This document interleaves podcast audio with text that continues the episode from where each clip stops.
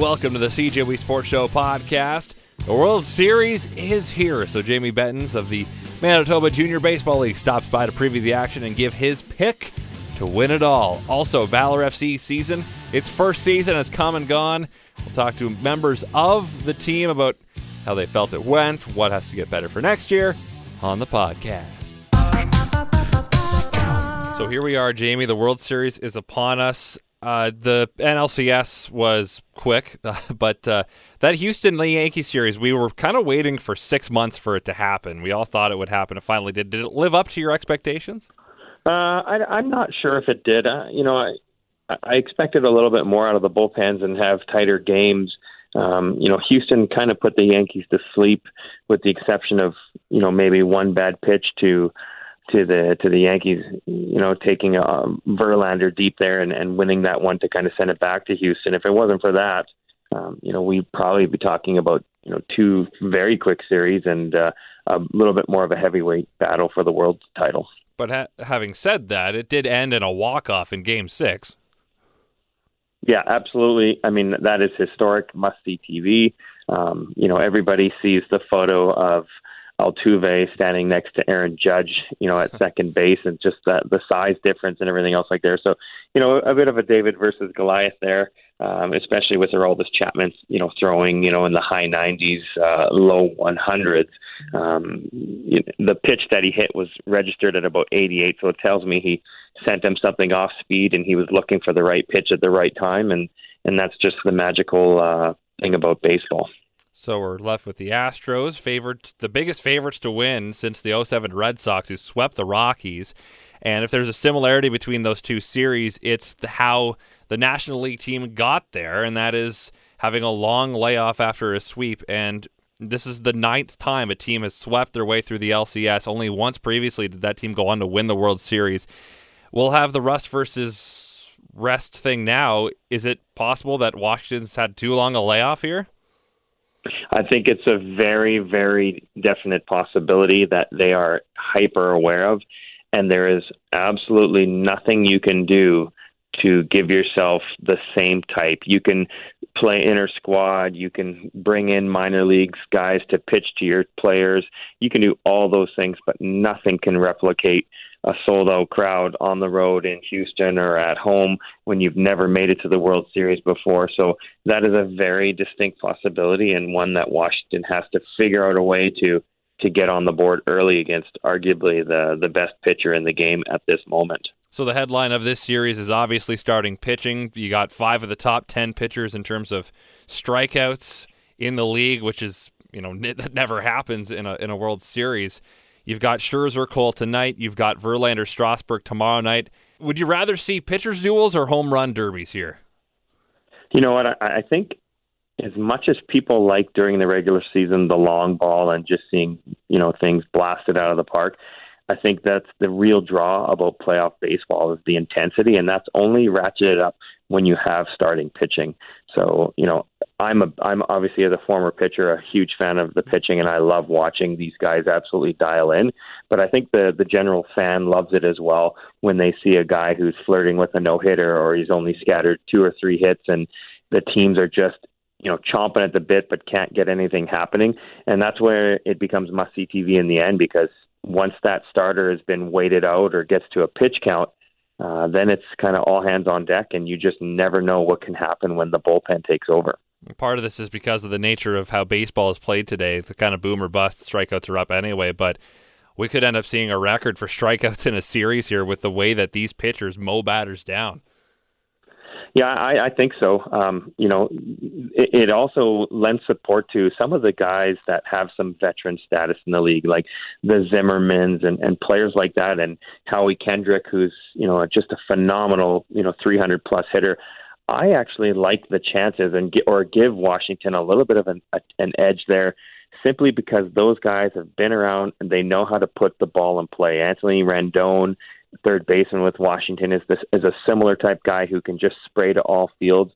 Based on that, and you know the kind of hit or miss mentality of guys like Springer and Correa and whatnot on the Astros, and you know they do have Altuve and a few other guys, but even um, Yordano playing first base or anything like that, I, I think Houston has that ability to maybe rack up the Ks, whereas Washington might be able to put the ball in play against some of these tougher pitchers, which would bode well for them as they move forward. Yeah, we think of Houston, you know, getting a pair of walk-off homers in that series, but the reality was with runners on base, they were pretty bad against the Yankees.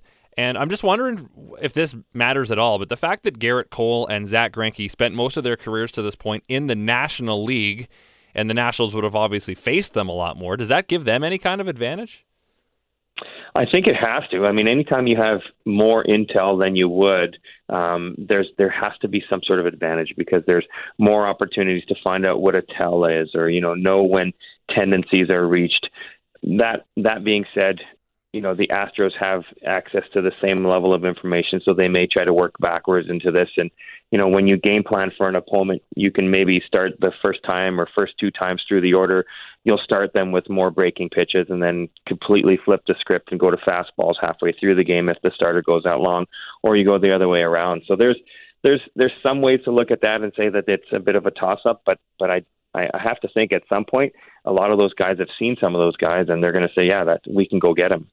Now, speaking of Cole, he is 19 and 0 in his last 25 starts. You can't touch him. He's amazing right now. So, what makes him so dang good?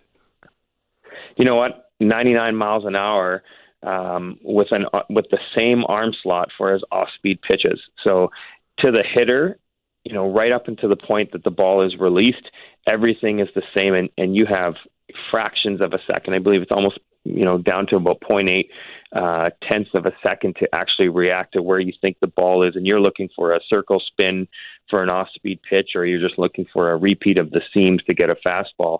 And if you don't have that ability to pick up maybe the hand being at 12 o'clock or 1 o'clock, as some pitchers kind of have a bit of a tell, I think that's where his true advantage is, is that you know the ball comes out of the same area and then it just does it can go in any different direction for you which I, I, can tell you I loved being able to kind of do that as a pitcher, and uh, I wasn't a good hitter, but anybody who could do that to me made made fits for me too. You look at the way these pitching matchups are lined up. We might actually get some games under three hours here. Absolutely. I don't know if the owners or the beer vendors would like that, but um, I, I think what you're going to get is just dynamite games going back and forth, and you're going to get absolute fierce competitors out there. I mean, Scherzer is going to be fist pumping. Strasburg's a little bit of a quieter guy. Verlander's another guy who, you know, really likes to kind of, you know, ratchet up the emotion. And I think it's going to be very interesting. You're going to see a lot of, uh, a lot of theatrics to a certain degree, but you're just going to see some good old fashioned baseball as well. Now, before I get to your pick, I just want to talk about the Nats bullpen quickly because it was just historically bad in the regular season. They've really cut down the number of men they even use. It's basically Daniel Hudson, the closer, Sean Doolittle sets up, and now they have a little bit more faith in Tanner Rainey. But other than that, they're using starters out of the pen. What do you think of the job Dave Martinez has done with the bullpen here in the playoffs? Smoke and mirrors. That's how I would kind of uh, describe, you know, what they've done to date. But it's worked. Um, you know, it, the Nationals, in my opinion, were one pitch away against Milwaukee from not even being in this position. So it's it's it's tough to say, um, but to get through LA and and then to get through St. Louis, you have to be doing something right. And you know, sometimes you can't overlook when a team bands together and and just you know everybody has their roles and you hear it in other sports as well. You know every every guy just knew his role and just played within that role to perfection.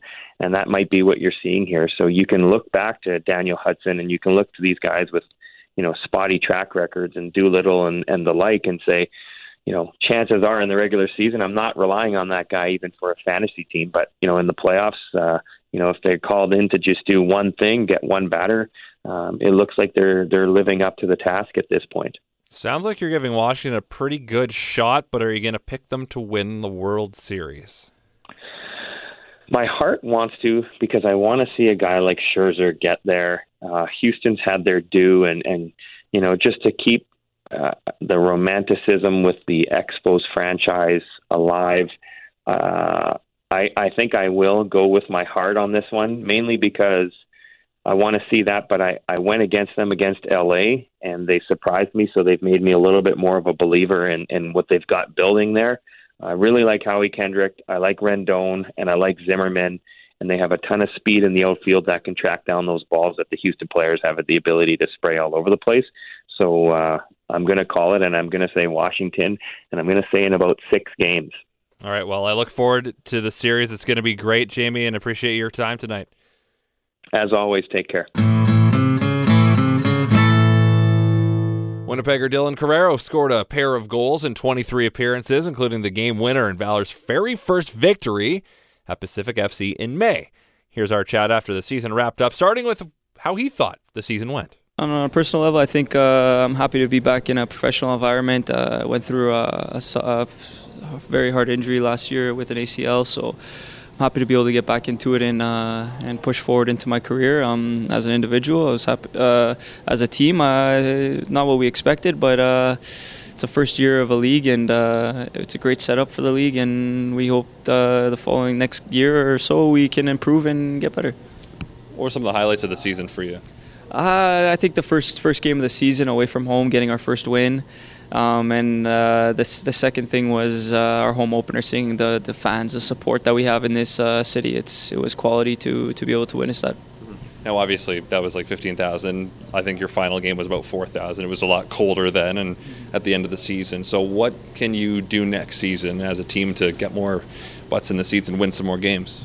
well, first off, win. I think uh, we win, the more fans will be interested in uh, and want to come and see uh, how good of a football team we we are. Um, secondly, just go out into the community and uh, and help and try to make uh, make a, a, name for Valor and bring a lot of supporters to come and be interested in it.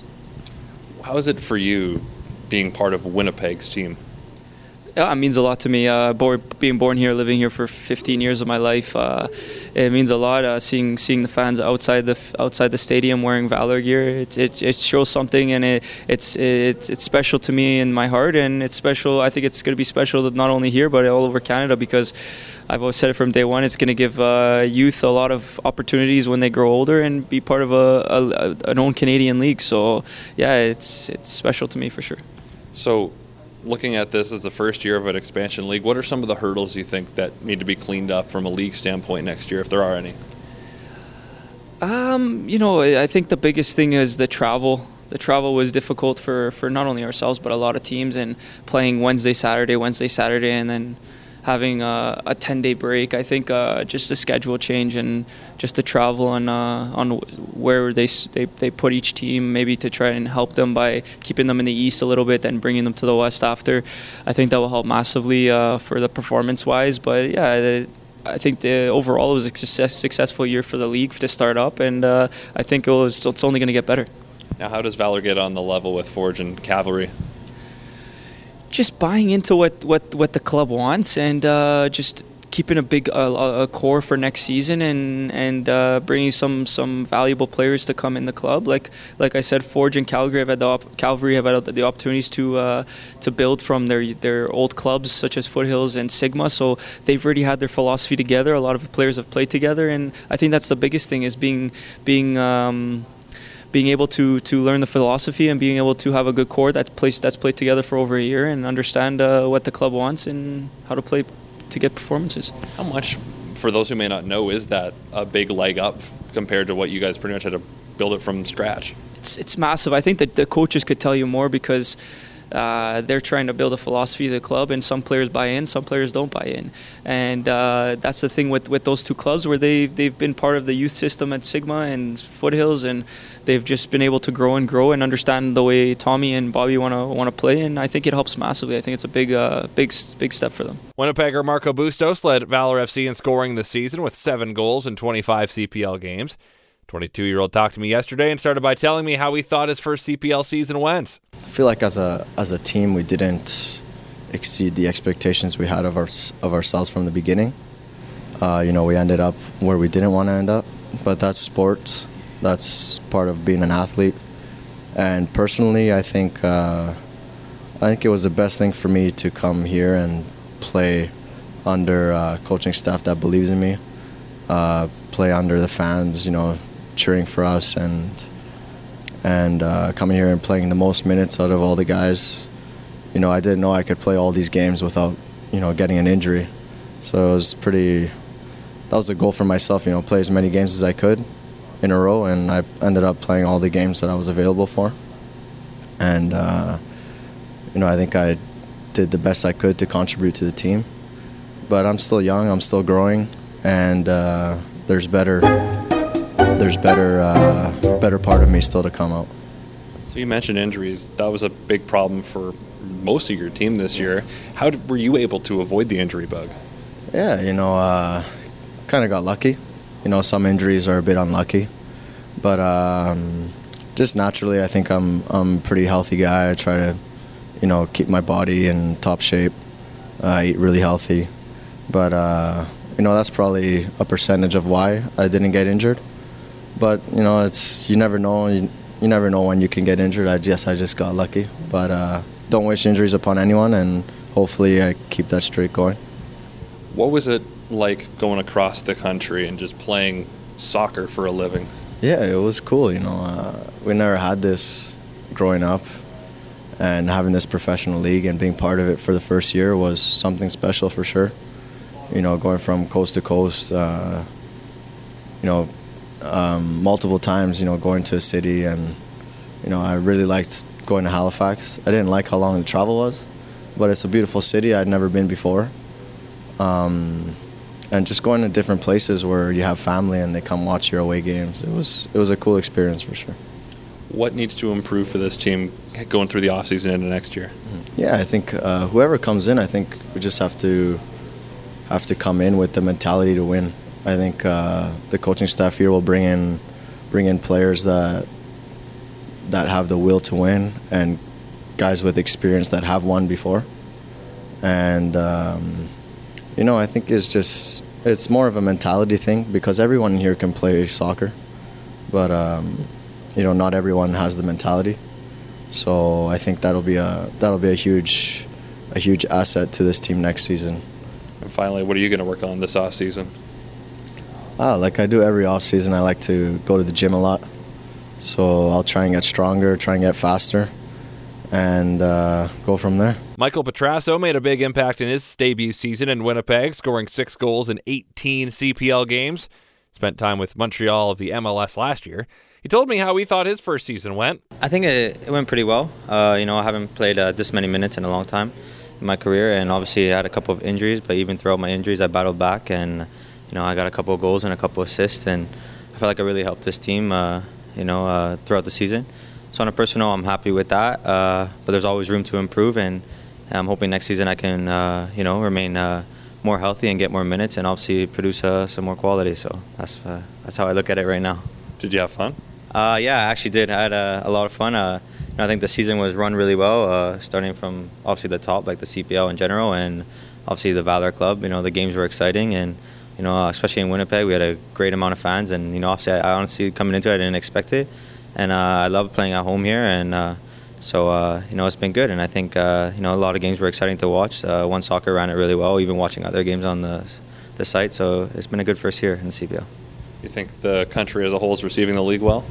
Yeah, I think uh, you know you can see, uh, especially Calgary. You know, they made a really good impact uh, beating one of the MLS teams, and you know, just kind of shown that there's some really good players in this league that you know they even deserve a chance to even move up to better better levels at the moment. So I'm hoping that you know, this league continues to grow, and we produce a lot of players that I've never even heard about before, and they come out and they made a statement in this league, and now, you know, their careers uh, have uh, so much opportunity to grow. What does this team need to do better next year?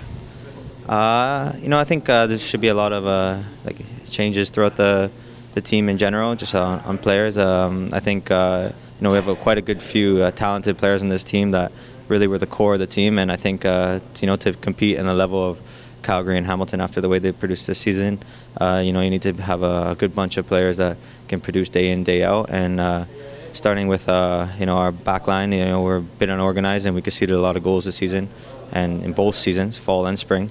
And I think uh, defensively is the most important part of a soccer game. If you can keep the game at 0-0, that's why you have uh, productive players up front that can finish off the game. And I think that's where it starts from. You know, limited amount of the goals, and you never know where we could where we could have been this season. But I think that's a start. And then moving forward, you know, the great coaching staff and uh, you know, great community and great uh, environment here for a lot of players to come in and improve. And I think that's where they should begin. You want to be back? Uh, I don't know where my future is at the moment. Uh, I was very happy with uh, here. You know, I, to be honest, uh, Winnipeg's a quite a small city, but I enjoyed it a lot, and you know I felt like home. And uh, the fans here they really liked me, and you know they supported me, and uh, the club in general and the coaching coaching staff had a lot of belief in me. So uh, I don't know really know where I'm going to go after this, but uh, you know I'm happy with my season how it's gone. Tune in to the CJOB Sports Show weeknights from 7 to 9 with me, Christian O'Mel, or you can download the podcast on iTunes. It's actually on iTunes now. Wow! If you got an Android, then I think you're out of luck, but Apple products, you're good. So listen to the podcast. Please subscribe. You can rate it. What's the worst that could happen?